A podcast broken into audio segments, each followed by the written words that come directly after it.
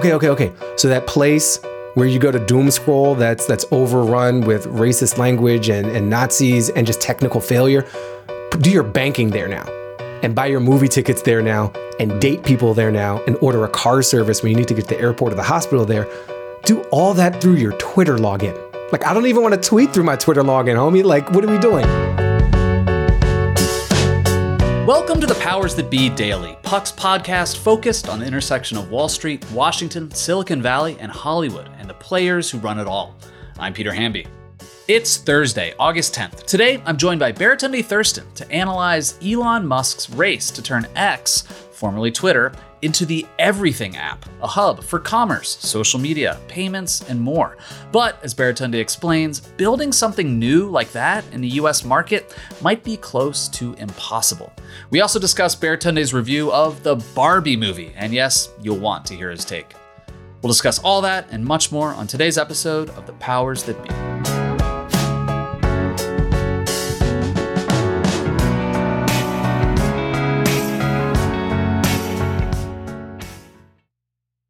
Hi, I'm Daniel, founder of Pretty Litter. Cats and cat owners deserve better than any old fashioned litter. That's why I teamed up with scientists and veterinarians to create Pretty Litter. Its innovative crystal formula has superior odor control and weighs up to 80% less than clay litter. Pretty Litter even monitors health by changing colors to help detect early signs of potential illness. It's the world's smartest kitty litter.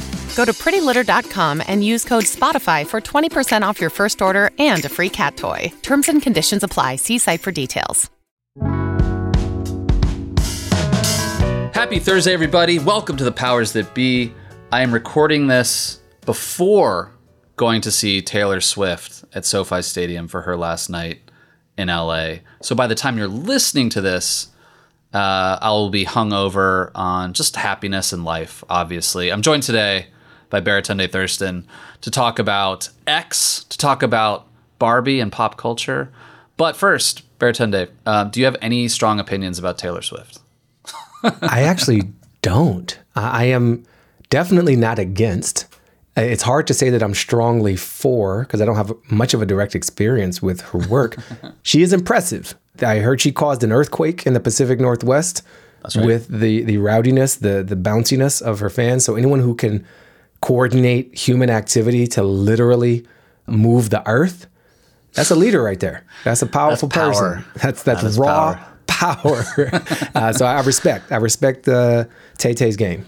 Also, RIP to Robbie Robertson of the band, as my father in law called him, the engine of the band. He died on Wednesday. So, heading into this concert this evening, I'm hoping maybe, it probably won't happen, but maybe Taylor, you know, you had your time in Nashville, you emerged from the Americana scene. Maybe you'll do a cover of The Weight for the for the Zoomers in the crowd. We'll see. I I'm love that you're putting in song requests for Taylor show tonight on a thing that won't air for you know hours and hours. That's great. I am wearing. I'm going to wear an RIP Robbie uh, friendship bracelet uh, to the stadium, and no one there will get the reference. Um, Baratunde, you have a piece that came out a few days ago that I thoroughly enjoyed, like all Oh, of your thank you. writing, about the race to build the Everything app, and that, of course, is a reference to X, Elon Musk's now privately owned plaything, and you know he he has said he wants to make X an, an everything app, and that means social media, it means content, it means payments and commerce. He has been quoted and recorded saying he just wants to copy WeChat, which is the all in one app in China that everyone spends their time on. What is your take on whether here in the US, with all of the incumbent apps and platforms and payment systems, et cetera, out there, can Twitter, which is already languishing, ever become something that like can gain more users by being an app that everyone wants to be on because you need to be there to see your friends, to make payments, to go to, to go shopping, to search for video. What's your take on all that? Uh, no. that I mean, it's the briefest I could possibly be. No, not going to happen. There, it's a, it's an amazing aspiration. Even the aspiration itself, I think, is misplaced. I think to start with the premise that I want to build the WeChat uh, for America, it, it puts the Asian super app, whether it's WeChat in China or Gojek in, in Indonesia, uh, there are there are various versions of Grab in Singapore.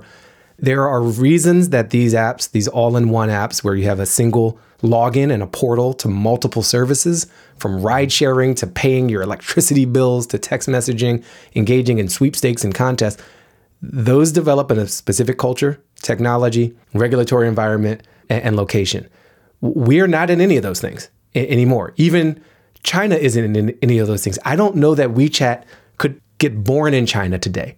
The government there has taken a really hard line against monopolistic concentrations of audience, attention, and power. And they've been break- they disappeared Jack Ma. you know, the man had too much power. sure did. Literally. So if Elon wants to get disappeared by the Chinese government, knock yourself out, homie. Go for it. But I, I think the window is closed on the opportunity. I think there's a, a fascination with tech things that happen in Asia that are just supposed to happen here because it's the future. It's like, no, it's it's their future. We are just in a totally different market environment. And you already hinted at this strongly in, in your setup. For Elon or anyone to launch an app that is not just competent, but excellent enough at all of these different functions for which there's already significant competition, investment, and, and market maturation, just feels obviously wrongheaded. You know, it's obviously extremely, extremely challenging to be like, okay, okay, okay. So that place where you go to doom scroll that's that's overrun with racist language and, and Nazis and just technical failure, do your banking there now. And buy your movie tickets there now and mm-hmm. date people there now and order a car service when you need to get to the airport or the hospital there. Do all that through your Twitter login. Like I don't even want to tweet through my Twitter login, homie. Like what are we doing? So it, it's it's a bold statement. It's a it's a lofty aspiration. I think even an unchallenged, you know, non-dumpster fire hosting CEO would have a hard time doing it, and we've seen that. Meta, you know, has tried, and and they have not quite succeeded. I think there are ways to pull off something close to the aspiration, but the actual model of WeChat in America does not feel to me like the right goal. It also there's sometimes, and I will admit this, like there are sometimes when I want to give Elon Musk the benefit of the doubt. Actually, I should mm. say there were times when I wanted to give him the benefit of the doubt when he was acquiring yeah. Twitter. I'm like, Twitter has some problems. You know, this guy has uh, helped build and scale some pretty right. big, impressive right. he's companies. De- he's Maybe he's competence. got some decent ideas. Yes. Like, yeah, yes. exactly. This is one of those moments where you're like, what, dude, what? Like, because, yeah. and part of this is from working in tech at Snapchat for, for many years now. Like, you encounter people who talk with bluster and they're just stealing other people's ideas or yeah. just like bogarting other companies and platforms and presenting it as like a big idea. Um, you know, Twitter Spaces copied Clubhouse, like Instagram copied Snapchat stories and whatever, and talked about these things as if they were big innovations, even though someone else thought of them. But like yeah. the idea of creating the everything app is something that's kind of been like bandied about by CEOs of these tech companies for quite a while now. And it just, it not only did it feel like a kind of obviously bad idea, it just felt like a very stale idea. I was like, this is something I heard about a five years ago. ago.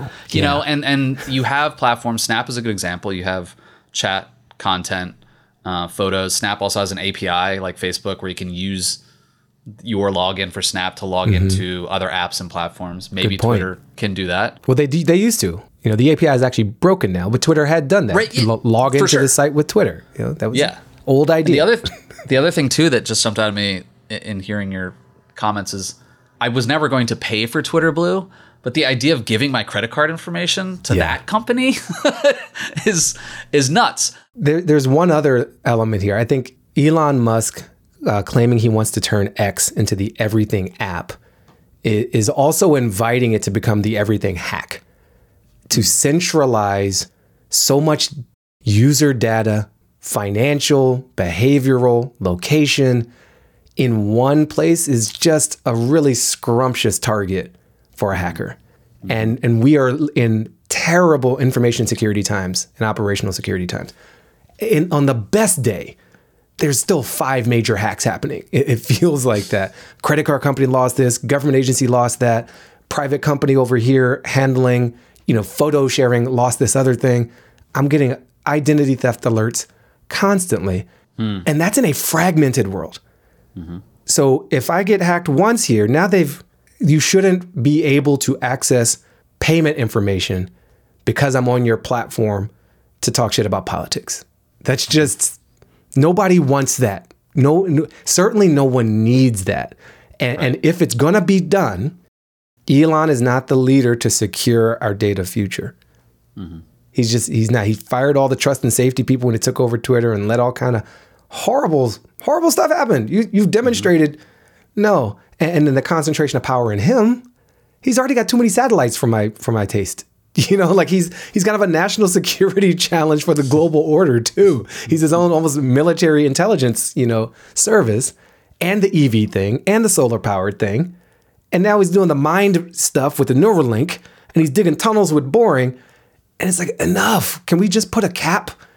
Just mm-hmm. get deeper excellence into that thing, but then to try to own the public conversation, and then the literally an everything app like it's a bit on the nose for the you know bond villain possibility uh, in his future the, the other point you make which is astute but also simple yeah. too many people in media and, and tech who are building platforms and building media companies miss this all the time who is this for who wants yeah. this which brings us to my next question like there are already so many different apps and platforms in the united states marketplace for payments, for example, Cash App, Venmo, PayPal, etc.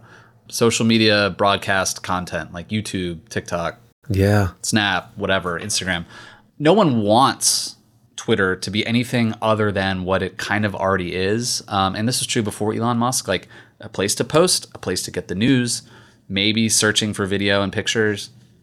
They've tried lots of different product updates, Spaces being a good one, right. where it's like, is there a demand for this? I don't, I don't think so. So hypothetically, Baratunde, if hypothetically, if there was a company in the U.S. to build a hypothetical super app, um, Meta, as you write, is clearly the answer here. In part because they have Instagram, Facebook, WhatsApp, and a variety of other platforms. What do you think that's something they could ever attempt? I hope not. But uh, same. I think there are ways to pull off something like a super app without being that super. Mm-hmm. Uh, I think what Uber is doing around mobility and deliver yourself to places or deliver mm-hmm. things to you mm-hmm. all in one app. You know, bring me food, bring me packages, send me to the airport, send me on a charter bus, send me. That is a logical coalescing of, of functions under a brand and a single sign in for that makes a ton of sense. That's at the kind of low end, right? Smaller functional base. At the highest end, you just leave the land of apps. Mm-hmm. And, and you stop getting hung up on the idea of an app having to do everything, but you stay hung up on the idea that we are overwhelmed with siloed functional choices. Mm-hmm. I have almost 400 apps on my iPhone. I, I use the, the system preferences to count.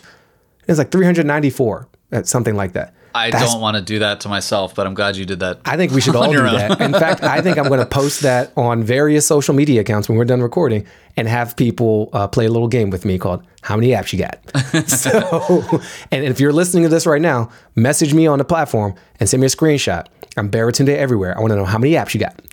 I have almost 400. And I, the more you have, the more you lose the game. Okay. So, but the people who bind those experiences together, I think there's an opportunity for a, a, a, more unified user experience across all these different siloed app containers. Mm-hmm. That's called iOS. That's called Android. and, and those companies, because of their position on the phone, have already enabled some level of consolidation. You use Apple Pay for in app purchases or Google Pay for in app purchases. You don't have to copy your credit card info amongst all these different players. They shouldn't need to know. They just need to know you're good for the money. And so if we look at it from that perspective, it's not a simple desire to control the world. Maybe in Elon's case it is, but I do think there is a legitimate opportunity and a legitimate challenge around us being overwhelmed with app choices. And the app as the framework for how we interact with mobile devices, that might just be a finite period of time, you know, in our technological history. Uh, and maybe we're at peak apps. We hit peak TV, maybe we're at mm-hmm. peak apps. Mm-hmm. And so I don't know that a, I'm sure, actually, from my perspective, a WeChat super app isn't the answer, but it's in the direction which is consolidate the amount of times I have to share data in an onerous process with multiple players and help bring some logic and some synchronicity to the types of mobile experiences and value that I want to get from the digital world. And, and so I think Apple Yeah. is clearly much better positioned to do that. They're all about user experience. They don't invent, they perfect, they consolidate, they literally round the sharp edges. You know, their icons are soft. And, and so they are in a position to pull something off like this. Uber could grow a little bit more in the space they're in. And Meta, you know, their thesis was the metaverse. They might still be hmm. proven right. I'm glad they're wrong right now. Hmm. But that was also their attempt to create a kind of everything app-ish environment because they got boxed out hmm. uh, on the on the desktop, on the handset, and so they're like, okay, there's a new interface coming. You know what Apple calls spatial computing (VR). We could own that. Possible. I, I hope no one wins the totalitarian experience future. That's what they should call this. But I do believe there is need and, and value to some level of consolidation. And I just want us to keep our data when we get there. Yeah. It just feels like Apple and, and Google, which owns Android, like this is a hardware question. Like I think like Apple has somewhere between like 55 and 60% of like the US smartphone market. Android has the rest. And like Right. It's like the everything where- app is the the everything app is the iPhone. Correct. Someone correct. someone tell Elon. yeah, the Apple ID on our phones is Yeah. the gateway to everything. Uh, Baratunde, I want to take a quick break. When we come back, I want to ask you about your experience seeing Barbie.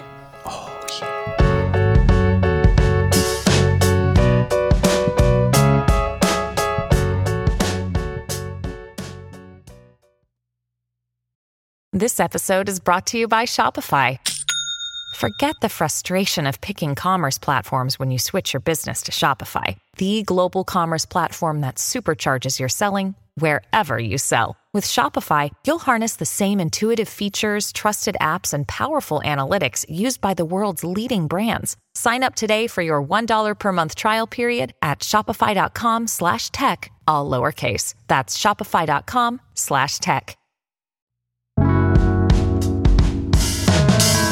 Welcome back to the powers that be, everybody. Baratunde, I would like to compliment you and say, creatively, you are a versatile creator. You Oh, write, you. you are on camera, you create audio. You're at the center of a Baratunde flywheel, just flinging content everywhere. But I would also like to point out that because of your background in journalism and comedy, etc., you are intellectually versatile. You have a lot. You you can participate in a variety of conversations about culture. And you saw Barbie the other day. I haven't did. seen it yet, oh. and I'm just curious what your take is because. You know, there are big dumb conversations about Barbie, mostly coming from Fox News saying they're trying to emasculate men. There are more sophisticated conversations about Barbie and you know Greta Gerwig as a female director, sort of subverting gender stereotypes. Uh, there are interesting business conversations about Mattel and their IP Right. and what what they are saying or not saying about Barbie and the future of Barbie. I should also say disclaimer: my wife works at Mattel on Hot Wheels monster trucks, uh, not Barbie, but That's cool. You know, this is a this is a family company we're talking about now. I'm just curious, what did you think about Barbie? I, I thought that Barbie was far more interesting and entertaining than it had any right to be. That, that I was totally astounded by the level of intellectual provocation that that movie caused inside of my head. I, I, I didn't know what I was signing up for. I went with my wife and a friend of ours, and sure, I'll check it out. It was a, it was a hot, hot, hot Sunday evening in Southern California, and uh, I was prepared to be underwhelmed. And those expectations were greatly succeeded. I think it was a funny movie, extremely funny movie. I think it was a clever, witty, sharp movie, and, and I think it had a lot going on. I I dare say I might need to see it again just just to Wow. pick up on, on a little bit more because you haven't seen it peter i'm not going to go i won't share my full kind of assessment because there are things that happen and some things that don't that are some of the most interesting to me but because of the distance we are from the premiere i will reveal a little bit and just say that i saw barbie i'm a man i identify as a man as a male i'm a he him human And I saw Barbie as a he him. I I did not grow up playing with Barbie dolls and I didn't have any siblings around my age. And my sister's nine years older, so I wasn't around Barbie a ton just in my direct household experience. I'm not invested in the whole Barbie verse. But the way they engaged with Barbie and with Ken, with feminine and masculine expectations, it kind of blew me away. And, and it's it's not a it's not a perfect movie. And I think they really missed an opportunity to do something truly revolutionary with it. But once you finish seeing it, we'll talk about that. And I want to give the people listening a chance to catch up. Uh, Fair but I will enough. not spoil that part. I know it's embarrassing. I haven't seen it yet. There's, not I mean, embarrassing. I It came out two weeks ago, dude. Mission Impossible. Like I, like I just going to the theater is just not. You know, I talk to Matt about this all the time on the podcast. Yeah. Like not in my experience and a lot of people's experiences lately. I, I I saw three movies in two weeks. I saw Barbie, and then I saw Mission Impossible, and then I saw Oppenheimer. This is like over a 12 day period. They were all great film experiences, and they were all really, really different from each other. I am just hoping, and maybe I'm channeling some of the folks on strike right now, but I'm hoping that these big summer blockbusters that aren't Marvel movies, uh, like can sort of push the comic book stuff, not completely out of the marketplace, but you know, make room for other films that aren't just superhero movies. Yeah. Uh, that's that's my biggest takeaway from the summer uh, hits so far. I, I hope you're right. I enjoy a Marvel movie probably more than the average person, but there there should be limited space in the marketplace for that type of storytelling. And I think it's it's gotten like like the costumes a little ridiculous. All right, Baratunde, thank you so much for your thoughts. As always, everyone subscribe to Baratunde's private email on Puck. Thanks so much, man. Thank you, Peter. Thanks so much for listening to another episode of The Powers That Be. As a reminder, The Powers That Be is the official podcast of Puck. We'd like to thank Ben Landy, Liz Goff, and Alex Bigler for their editorial and production guidance. If you like what you hear, please share with a friend. It really helps us keep delivering the inside scoop that only Puck can offer. Follow us on Twitter at Puck News. I'm Ben Landy. See you tomorrow. This has been a presentation of Audacy. Please listen, rate, review, and follow all episodes wherever you get your podcasts. The Powers That Be Daily is executive produced by Jon Kelly, co founder of Puck, Bob Tabador, and Ben Landy, executive editor at Puck.